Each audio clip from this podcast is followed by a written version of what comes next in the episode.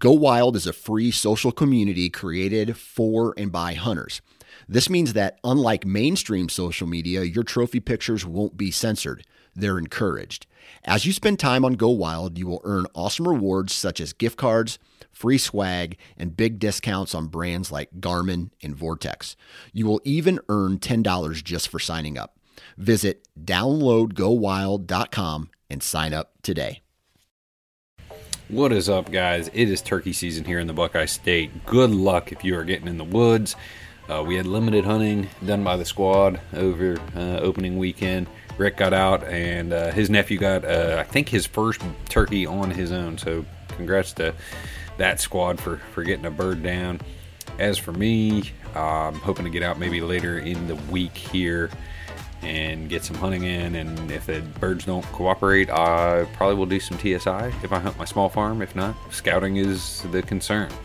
So we got that going on. The other thing I did want to mention on here is I've been putting a couple extra videos into like my self producer class, which is uh, geared towards guys wanting to accelerate their learning curve in solo filming, solo production. There's branding, photography, videography type discussions, examples. I've got, I don't know, six, seven podcasts, as well as like eight to 10 videos that come with that course. And I run that through Patreon just to make that thing like a landing page. But wanted to mention that. Don't plug that enough. And I think some guys, if they're wanting to accelerate the learning curve, they can go there. Other than that, let's get to Cam the cameraman. All right, on the line with me, if you will, Cameron Derr, Cam the cameraman, Cam from Exodus. What am I missing there, Cam? Like, what else is in your title responsibilities? Uh, video creator for Whitetail Cribs. A lot of people probably know that show as well as the other Exodus content. Yeah, we're wearing many hats here. Over here, uh, the, you're a podcast host. Podcast host. I do the accounting work for Exodus. There's a there's a lot. Man, that is a versatile piece. I think uh, I'm gonna tell Chad he should, he should bump your pay. Hell yeah. but wanted to have you on and discuss a, a, variety of topics from mobile gear to arrows to uh, out of state or, or hunting uh, locations that are a distance away from home. I think a lot of that stuff is uh, kind of going to be on people's minds probably more in a month once turkey season kind of wraps up but traveling to hunting, I feel like our, our core demographic does a good amount of that. And so I think you've got some good thoughts on that. You've hunted both states away, like if you will, but also maybe two to four hours away, which is a little bit of a different game. And I, I, I want to ask you some some stuff on that. But if I had to pick a guy who has researched arrows, testing, broadheads, you have put in some time behind some equipment, but uh, camera gear, uh, self testing, reading. How many hours do you think you've put into arrow uh, configuration and testing? Oh man, it's it's research? really hard. It's probably really hard to put like a a number on it. I, we spent two weeks, ten hours a day in the summer um, last year with a high speed camera. So like daylight to dark every single day, testing different configurations. And if you shoot three vanes, if you shoot four vanes, if you cut your arrow an inch shorter, what does it do? If you have your arrow launched from a certain point, what does it do? If you twist a string a certain way, what does it do? Um, so just in that like high speed camera testing, there's a hundred hours plus. And then I host a podcast with uh co-host it with George from FireNock. So I spend two hours a week with him and then like it has just consumed me to i'm not i'm spending eight hours like a single full day every single week researching different topics around arrow flight and arrow harmonics and actually it's kind of funny i just got off the phone with my brother. He's an aerospace engineer at ohio state. And i'm going to be spending a whole bunch of time with the ohio state aerospace engineering department testing all of the theories that everybody talks about within arrows with an engineering department. So like if it is real, if it was a theory, we're testing it. And I'm gonna put I'm gonna put a lot of things to rest with that testing on certain myths or theories on arrow flight, specifically around high let off compound bows. So I would, I mean, just rough quick math, you're easily over a thousand hours research into archery and arrow flight within the last year.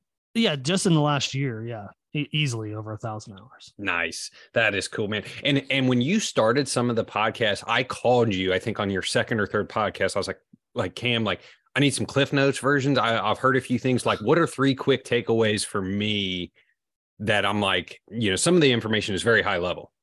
And yeah. we talked a lot about recovery rate.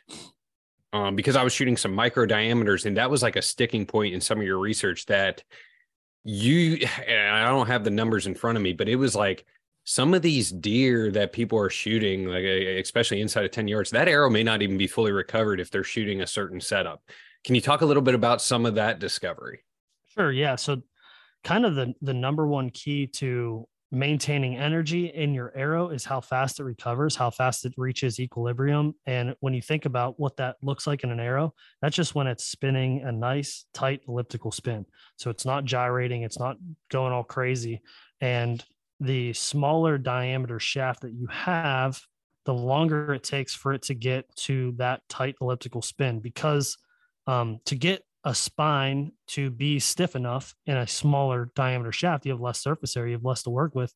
You need the inner diameter wall thickness to be a lot thicker to be able to withstand and be tough enough to be a 300, 250 spine arrow shaft. So, what that does, the thicker the wall, the slower the reaction. So, a larger diameter shaft with a thinner wall is able to take that vibration in the arrow get the accept the force curve and recover a lot faster because it's a quicker reacting material. And whereas um, the thicker wall, George calls it the elasticity memory effect, and basically all that mean all that means is that it's slower to react. So it takes the same amount of force to bend a 246 250 spine and a 166 250 spine. It's spined that way. That's what that means. But the 166 is going to react a lot slower because of how thick the wall is. So getting to that, what I'll call like good arrow flight, right? That you gave me, do you have the numbers in front of you that, hey, like your setup might not be recovering if you're shooting the micro diameter until it was yards you were measuring it in? And yeah, from the testing that we did, we found that um, it's kind of a lot tighter between arrow shafts than you would think, but um, like a 166 shaft wasn't recovering for us. 19 yards was the point that it would correct and um, hit that tight elliptical spin. 19 yards. So when you think of the impact of an arrow, you want that impact to be straight. Yeah. And that's kind of the idea between like people say like we want high FOC so when your impact is straight it pulls it through. Mm. But if you have um, high FOC micro diameter shaft and your impact is at 10 degrees or 5 degrees or 3 degrees, the back end of that arrow is going to keep going and it's going to wobble. Yeah. And it, if you it's a real simple test if you take something and cut it with a knife and you cut straight down on it. It's a lot easier to cut. If you turn your knife, you got to put more force into it to cut it. Simple. It's really simple. Yeah. So you want your arrow to be recovered and straight upon impact. So a 166 shaft isn't fully recovered until about 19 yards. Um, if the further, uh, the larger the shaft gets, that number decreases. Mm. Like a 204 was at like 14 yards and a standard diameter 246 was like 10 yards and then you add the um, arrow concept system from FireNock which we licensed for the exodus mmt shafts and that yardage number turns into feet yeah. so once that bow is launched within a like th- within three yards you're it, pretty much stabilizing guaranteed. and flying efficiently yeah and what that does is number one it gives you an impact point that is perpendicular straight and all that any any harmonics in the arrow, any vibration is lost energy. So mm-hmm. the quicker you can stabilize, the less energy loss you have, the more energy you have to put into your target. Which is wild because like I feel like bow hunting, like you said 19 yards. I bet 30-ish percent, maybe 40% of the deer I've shot with archery equipment have been inside of 19 yards. Like a a, a good amount and it's like okay so my arrow was not even like hitting them with with max efficiency eh, inside what we call bow hunting range if you will like i was just i was blown away by that that oh thought or statistic if you will like uh, that's a very important thing that, that that I took away from several of those early podcasts. One final question here uh, regarding arrows and, and archery tuning. What do you think is the most overlooked aspect of guys looking to to I don't know maximize that. To to get like the best flight? To to optimize flight? To to essentially get in hands the the best hunting arrow for their setup. Like uh, you know if you looked across the market or across consumers ah, guys you should probably put a little more dollars or thought into this part of your arrow setup. Okay so that's that's pretty simple because um can accuracy and durability are like hand in hand the number one things that you need in a hunting arrow, right? You got to be able to hit where you put it and you need it to withstand um, the shot. So within those things, you need those two things to be consistent, consistent accuracy, consistent durability, consistent flight. And the easiest way that I don't see many people doing for consistency is spine alignment, spine indexing. So um, you need to uh, a lot of people will do it within nock tuning it takes a really long time but how many people do you know that like just, one guy. Yeah in my like, phone book and and i've got some good caliber deer hunters in my phone book but there is yeah, that, one guy that does second level archery tinkering. Everyone else is more focused on scouting and and getting their their hunting stuff in order getting their food plots in pulling cams. They're all focused on that aspect of it. Yep and then when it like when you think about it when it comes down to being able to take that animal that you scouted for, you need your arrow to do the job. And you need to be able to rely on that arrow. And everyone has like five or six arrows in their quiver. Mm-hmm. And I guarantee you, if you ask people, they have one arrow that they trust. And that's because that arrow is the closest to being spine indexed. Mm. The rest of them are not. So you can't just fletch an arrow the consistent from arrow to arrow to arrow. Every arrow shaft is going to have a different first dynamic bend in the arrow. So, meaning it's just going to flex on a different axis. It's going to flex from a different point. There's a weak spot in the spine. And if you put the cock vane on the weakest part of the spine, when you release the arrow, every shaft is going to react the same way and catch drag the same way off the flight. So then you have consistency. And then you can spend a little bit of time nock tuning to get the perfect tune from that. But like the most important thing to have a consistent arrow where you can trust any arrow that you grab. Does if you shoot a buck and miss it, and you go to grab that next arrow and you're like, oh man, this one doesn't shoot very good. That's mm. that time that you thought to think about that, the buck's gone. You need to be able to trust every single arrow. Why would you buy 12 if you can only trust one? So having consistent flight between them, the biggest missed step in that is spine indexing. Interesting. Interesting. Is that easy to do? Like, I don't even know. It, it, it, or is that something that some companies do for you? Uh, yeah, it's a good question. Um, some companies claim to do it for you, but the problem with that is um, when you buy a full length shaft that comes quote unquote spine aligned, once you cut that shaft, the spine moves because it's a spiral. Sure. It's the spine in the arrow is spiral. So if you cut it, and you put your fletchings on a different area now, that spine is moving. So a factory spine aligned arrow, then you build, you're moving the spine. So that is kind of like misleading mm-hmm. where they mm-hmm. think like, oh yeah, we're spine aligned this for you, but not once you cut them and not every one is going to cut the same, like at the same point in the spiral. So you're going to have erratic flight like crazy. Mm. Um, we are doing it for people. We're, we're doing it. That's the last step before we fletch it. We'll mm-hmm. take um, fire PAP system, spinal on the arrow. So you know, out of all 12 of your arrows, they're all going to react the same way. There's no questions about it.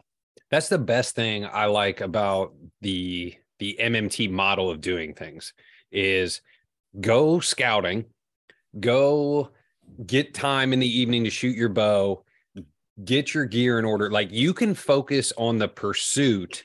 Your arrow show up to the door and it's almost plug and play.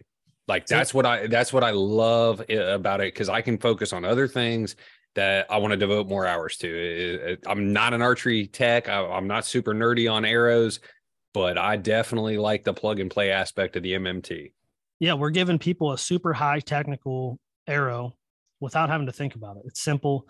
You go place the order. We do all the legwork. You the arrows show up. You shoot them, and you're like, oh, I'm ready to hunt. We're good. Okay, Cam, let's shift gears because you do a lot of talk on your podcast about mobile hunting, minimalist.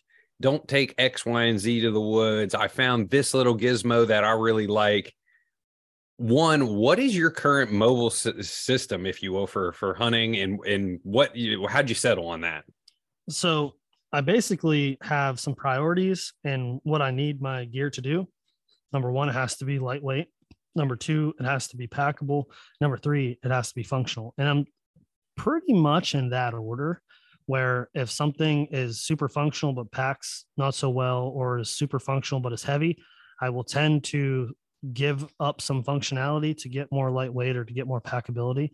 So um, th- that's how I kind of prioritize what I'm using. I have a plethora of different lightweight gear that I can use.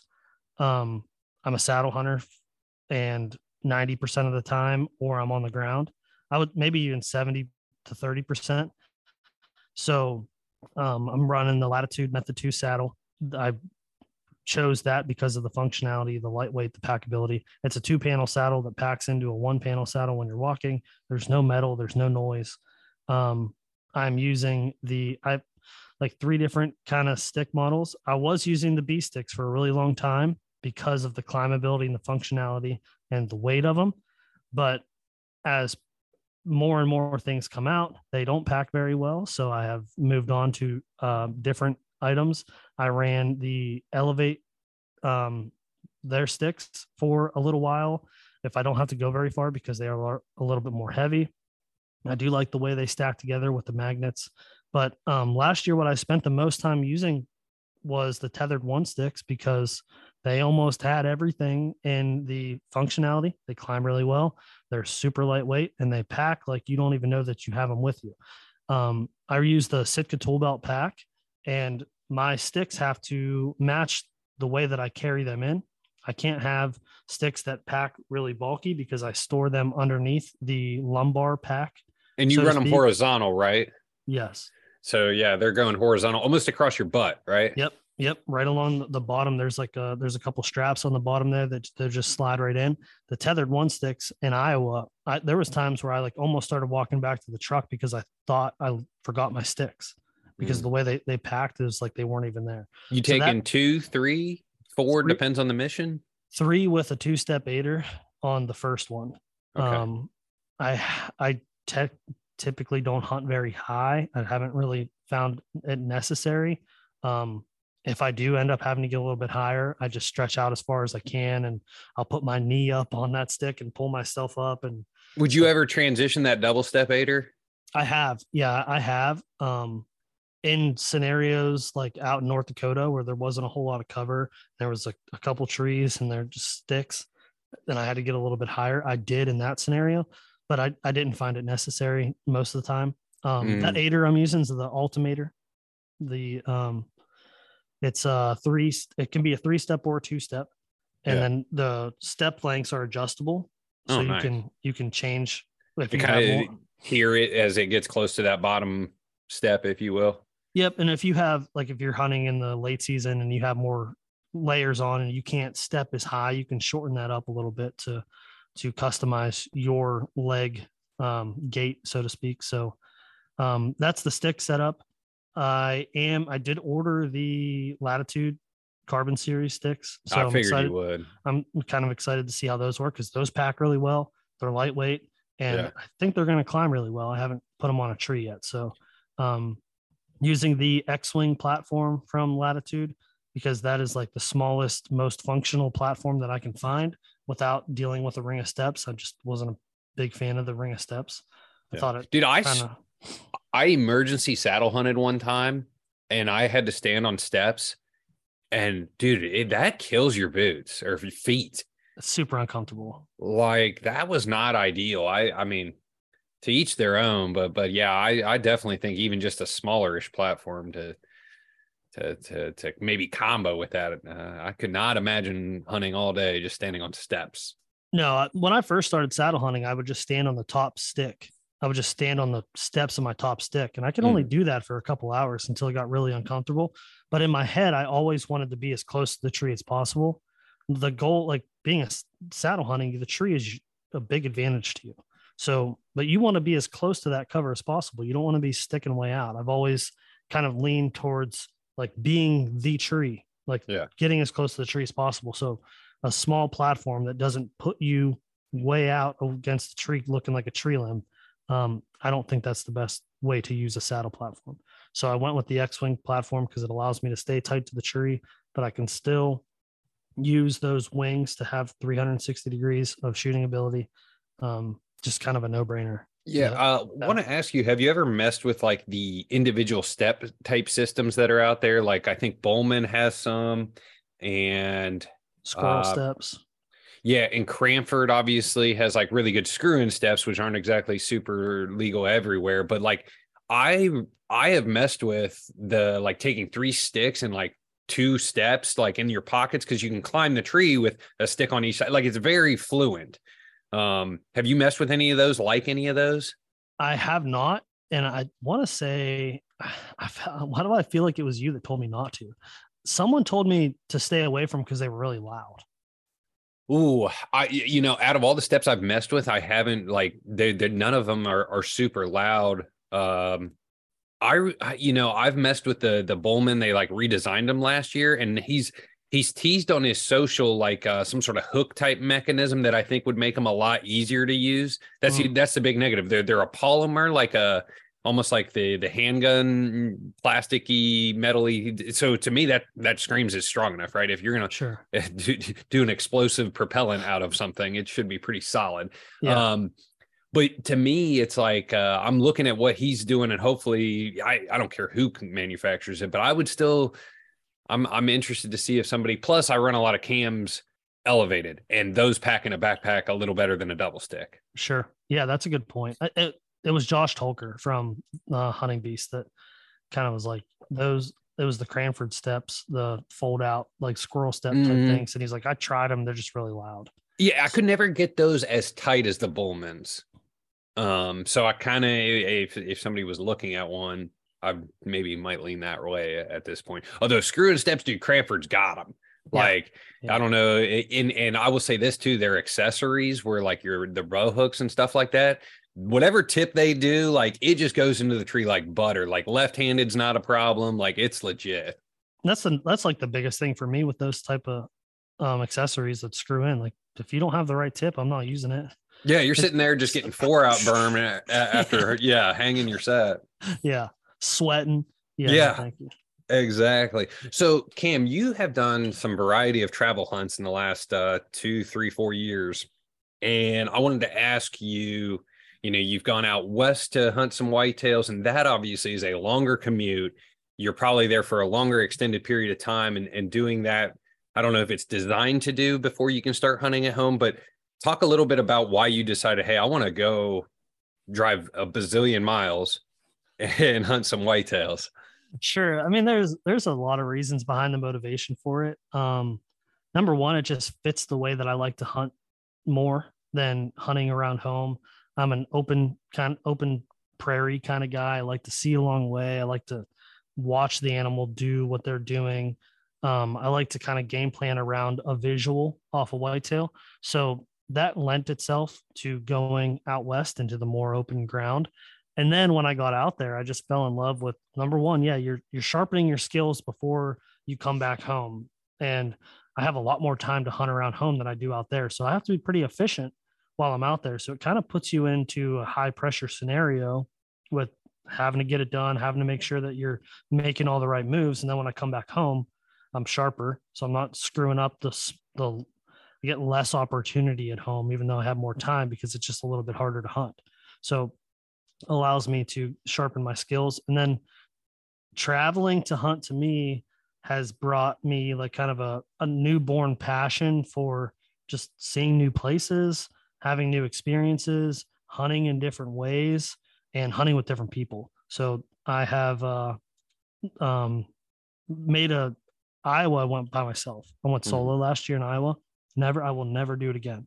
Just from having another person to bounce ideas off of. If you get in a hairy situation, who you going to call? I had some kayak trips that I was like, if I roll in the this water that I've never been in before in my life, who am I going to call? No one knows where I'm at. So, um, it hunting with people has kind of been a motivation for that as well. Because if you tell someone like, "Hey, I'm going to go to Kansas, you want to come hunt?" They're going to say, "Yeah." Like, I'm I'm in Northeast Ohio, going to go uh, hunt a 20 acre parcel. You want to come out? I'm like, nah, I think I'll pass. Mm, so I could see that. That's uh, more. That's part of the motivation. Yeah. Now, making that big commute, anything you found to be efficient from something in your vehicle to some gear you're bringing to, um, are you saving on travel expenses by sleeping in a tent? Any cool, like far away travel gear that should be pointed out? Yes. When I uh, hunt in North Dakota, I usually travel with a, my buddy Trey. He has a cap on his truck, so that makes it really nice to kind of if we get in some uh, rain, we can just sleep in the, his back. I have a cot. It's called the King Camp cot, and it's like a foldable cot, and it weighs like three pounds or something, which is really nice. It packs up like in the size of a little head pillow. Oh, wow. um, so it's a that that's been really nice. One, if I'm camping or I'm sleeping in the bed of the truck, I just lay that out keeps me off the ground. Um, so that is something that I have really enjoyed. A good sleeping bag. I have a uh, First Lite sleeping bag. No, it's a, it's a Nemo sleeping bag that First Lite kind of uh, collaborated with. Um, I'm a big coffee guy. I got to have coffee while I'm out there. So I am a um, either the Jetboil coffee plunger. I don't okay. know if you've seen those. No, or, I'm, I, am going to take a note here yeah, there's like a little coffee plunger that can go in your Jetboil, which is nice for having uh, a good cup of coffee while you're out there. And I'm also just a, I'll boil water and put it in a coffee press. I have a little portable coffee press, so mm. those are uh, big staples for me when I'm traveling out there because I like to. I mean, I'm I'm not uh, out there glamping by any means, but I like to enjoy myself. I like to be comfortable. Um, I have a uh, what's the tent? Alps Mountaineering tent. It's a this is like something I learned. If a tent says it's a two person tent, it's a one person tent. If a tent says it's a three person tent, it's a two person tent. So I have a three person Alps Mountaineering tent. Um, packs really small. It's pretty lightweight. I bought it for a trip to Colorado and um, only used it once on the mountain. Mm-hmm. So any turkey hunting trip I go on, any um, deer hunting trip I go on, it's always with me because it takes up almost no room. And if I get on a deer or on a bird or something that's three miles away from where I'm staying, I'll just pitch a tent somewhere and uh, have a nice, comfortable place. So that that's kind of the camping gear. I, I'm I take like the least amount of stuff that I can take with me to get by, yeah. but still be comfortable. Yeah, and I think it's important because I remember I asked Chad. This has been two years ago, like when he was doing some big woods hunting and staying. I was like, you know, do you take anything for for for comfort? and he's oh. just roughing it. And I'm like, man, like I've hunted alone in other states where you're isolated and like little things keep you going. And it's like, oh, 100%. like I you you got like uh, I pre-made some some pasta one night or whatever, and that was like, you know, I heated it up and with my stove, and it was like warm, good homemade food, and that kept me going. Um, I take, you know, when I stay in in my wall tent, I've got a cot, but then I throw even a pad on top of that uh, because it's like you know Tony Peterson has talked about for years. Quality sleep on your like out of state whitetail hunts is like definitely needed. Oh, dude, I'm I'm yeah, hundred percent on board with that. Like, I'm not staying up all night drinking. Like, mm-hmm. I need to get some rest because I need to be sharp. The I I do use a pad. That King Cot has these um they're like they're elastic bands on the bottom of the cot, and you slide a pad underneath it. Okay, so nice. It's it's very streamlined. You don't have to worry about your pad like sliding off the cot. It's yeah. just stuck under there, but still gives you the padding. That uh yeah, that king cot has been one of the the better purchases I've made for traveling and hunting because you can put it anywhere. Nice. Yeah, and the, uh, the coffee recommendation I think is important too because like yeah, if you who doesn't like a warm cup of coffee like especially when you get to a place and maybe you're just driving roads like figuring out parking, glassing, uh, other hunters like dude just sipping a, a, a good cup of coffee because you might be 15 20 minutes from a gas station if you're like oh I'll just run to town every time you burn a lot of time and fuel and money. Mhm. Um, so something I wanted to ask, um, in general, do you, so you've also done some hunts where you're only like two to four hours away. You've went to Pennsylvania, um, with Shirk. Is that different? You look at, at, at some of those trips that maybe are two to four hours away is something you might do multiple times in a season, or is that like maybe a uh, back pocket type play where if you kill one early, you can you can go there again? Um, it, how does that differ from your big travel? I guess it depends on the location. I have some property in PA. I have some areas in West Virginia I can go hunt, and I have um, obviously just drive a couple hours south in Ohio and I can go hunt. Um, to me, it has been more of a back pocket play. And the more and more I get into my position at Exodus and my goals for how I want to hunt, I am going to spend the majority of my time in November when um, everything's fired up out of state. So when I come home, if I tag out early, yeah, it's a back pocket thing. I'll go to West Virginia. I'll go to PA. So I don't treat those as um, like m- multiple trips, I guess, mm-hmm. unless there's a big deer, unless like there's something going on that I'm like, I need to keep heading up there.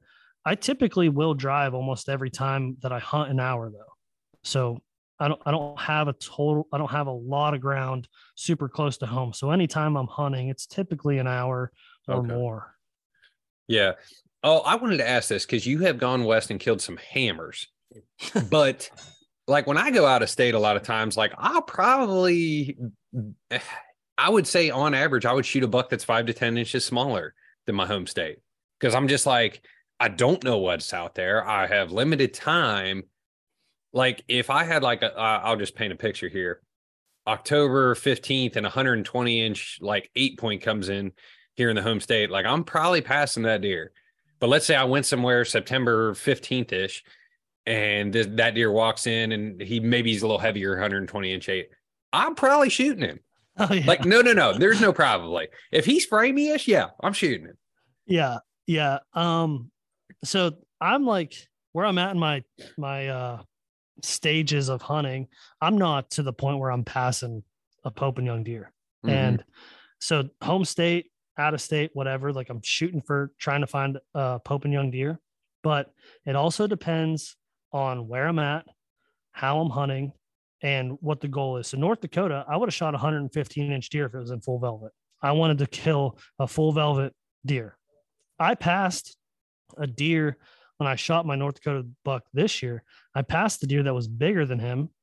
I had a bigger frame than him, wouldn't have scored higher, but had a bigger frame than him because he was shed and there was mm. a full velvet deer with him. So mm-hmm. I shot mm-hmm. the velvet one. If that deer was, he was 165 inches. If he was 115, he would have got plowed too. Like the, I wasn't passing him. Because... Okay, wait, wait, wait, wait. So, so, so I'm gonna. So you're saying it? Well, okay. What if a 160 was the front deer? He had shed his velvet. 160. no. The back the back frame deer is full velvet 120. Which one are you shooting? The 160. Okay, okay. so there there is there, there there's probably somewhere where where the break even happens. Yeah. But but you made a decision, both good bucks. I'm gonna take the velvet one. Yeah. So that that was the biggest deer in my life. Mm-hmm. So if it if it was the biggest deer in my life and he was shed, I'm shooting him. But if it's like a 10 inch gap, one's full velvet, one's not, I'm shooting the velvet one. Now that I've shot the velvet one, I don't think I would do that because dealing with the velvet was a mess. Yeah. Um, but like in, in Iowa last year, dude, the experience of the hunt that I had, I shot 120 inch buck in Iowa, but I mm-hmm. had an absolute like amazing hunt. And there was a tank of a buck with that deer, and I didn't know which buck was what. And I shot one and I freaked out. So, um, yeah, I'm, I'm just more about the chase memories, not inches, as Greg Litzinger would say. I like it. It's it's more about the experience and the situation I'm in. If I have the exact hunt of like exact way I want to hunt, and the deer's a little bit smaller, I'm shooting them. Mm-hmm. Yeah, I like I like that thought a lot. Um, and it's funny too, like when stuff happens fast, or if you debate, sometimes that opportunity goes. But like Dave and I will pick up sheds, and like uh, there's a shed over here on the wall that we call the rib cage buck and he's like 110 inch uh 10 point but side profile he looks like a 150 because he's got five inch fours. And you're like dude if you saw that thing side profile you were shooting it 10 out of five days a week. Like because you're like dude that could be a 150 160 yeah. And so yeah like eh, I, dude yeah the the inches thing is is man, that the, the experiences. And I will say that podcast you did when you got back, when you were discussing how like you didn't want the trip to end, that deer were being deer, and like it was it was like watching an episode of Midwest Whitetail every hunt, or not every hunt, but like a lot more days than you get here in Ohio. Like to me, that was that was a very powerful podcast, if you will. It it hits honestly that trip and like what happened and how it played out has changed like hundred percent how I look at a lot of the things that I'm doing. Mm-hmm. Um, that it that made it more about the experience than anything. I was having kind of a little bit of a miserable time hunting around home, mm-hmm. trying to like figure out like trying to find a deer to the caliber that I wanted to shoot was like really hard. I was like, what's the point of hunting if if I want to shoot a 135 inch deer and I don't have one? Yeah. To, to shoot. So then I went out there and I was like, oh my God, like the first day that I was in a tree, I saw 17 bucks hit one scrape. And I was like, what is going on? Dude, I, I won't see 17 bucks all of the Ohio season with like I have it in Ohio in my life, dude. Like, I don't think I've saw that many different bucks in Ohio where I hunt in my life. And it was like, I never even picked my bow up. And I was never even like, I was so infatuated with what was going on and just like watching them. And then I wounded a really beautiful eight pointer and um, the next morning, I went out just to observe to see if maybe I see him again. Or then that morning, the morning that I couldn't shoot anything because I had an arrow in a deer and I wanted to like do what I needed to do to recover that deer, I had the best hunt of the trip. Yeah. I watched a 140 inch deer, like kind of um, harass a doe, pinned her up against the fence, wouldn't let her leave. He was fighting off all the other bucks around him. I, I, for hours on hours, I just sat in the tree, snow falling down, and just watching deer be deer. And I never, I didn't have the opportunity to even be like, I'm going to shoot one of these because I couldn't.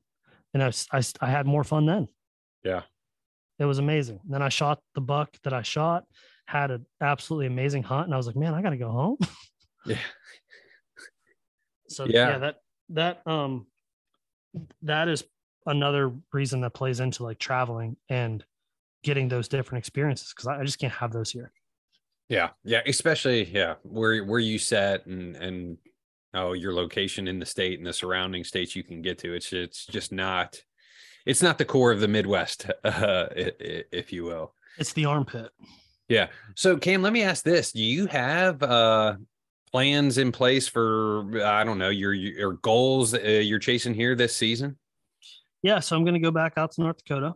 I am um I say this every year, but I think this is my last year that I'm going out there mm-hmm. because what I'm talking. I want new experiences. I want to go hunt different places and test myself in different scenarios.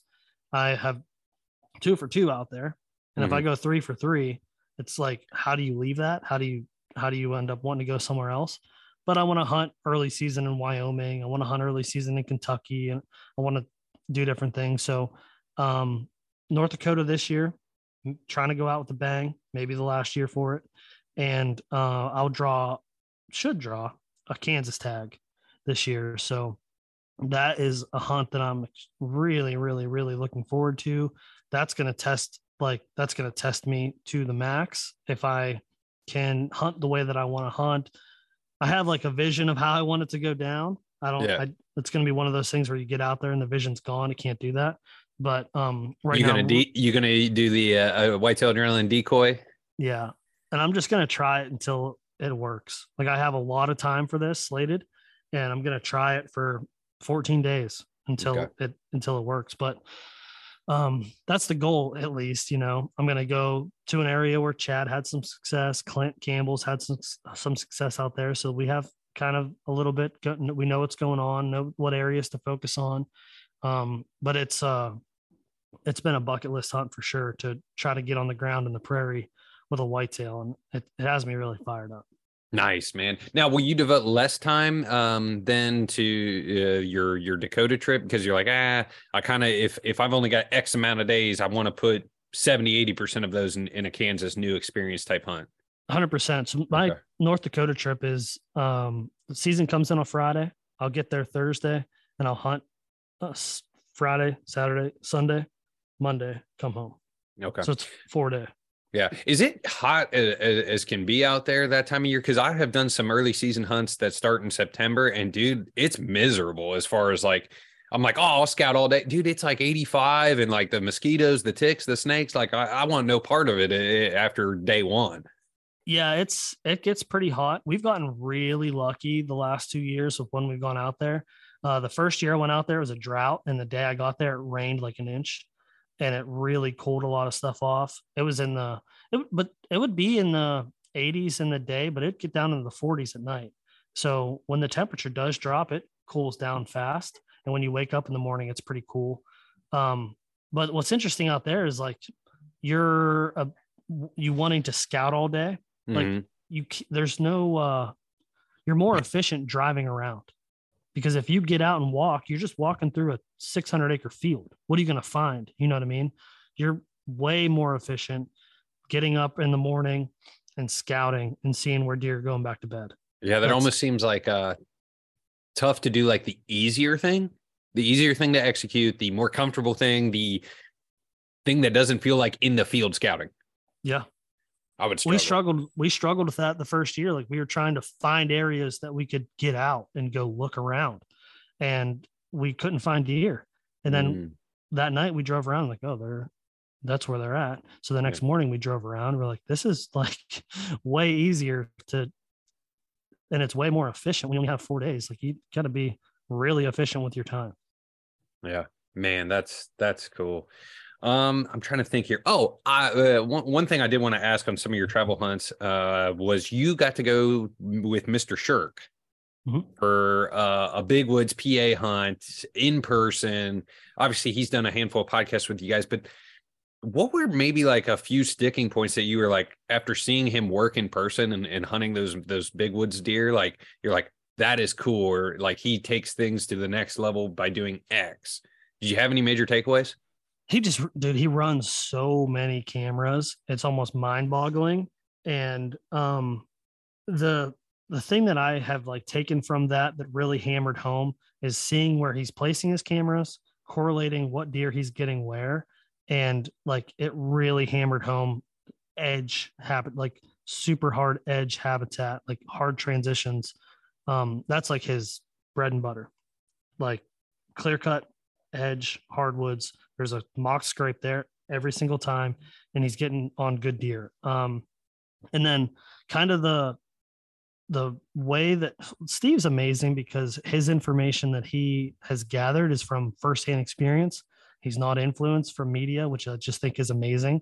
And um, the amount of time that that guy just spends in the woods is kind of eye opening to me because it's like a there's always the pressure aspect of like not wanting to put too much pressure in an area and what you're able to get away with if you do if you have the right access if you have the right um like if you just follow the right steps put the wind in your favor that was pretty eye opening but the thing that i struggled with the most was hunting with him. I almost felt like i questioned him too much to where you cannot it was like the first time you cannot control the wind in big woods.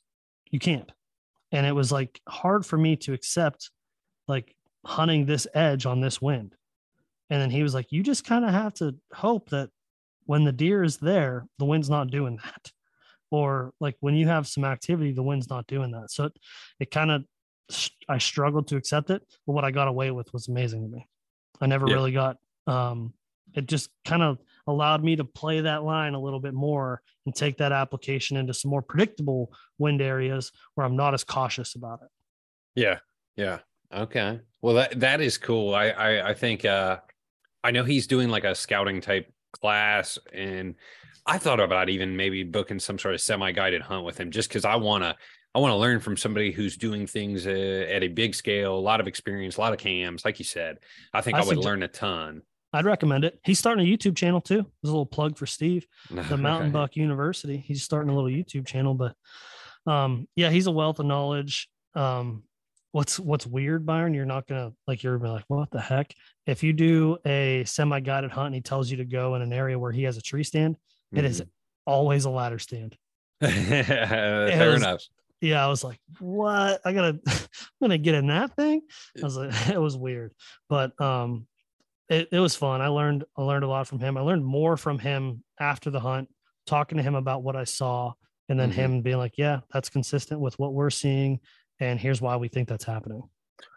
Cool, man. Well, hey, Cam, I appreciate you jumping on this. I know you leave for turkey hunting here tomorrow, um, but I appreciate you kind of carving out some time to, to make this happen. Uh, where can people find you?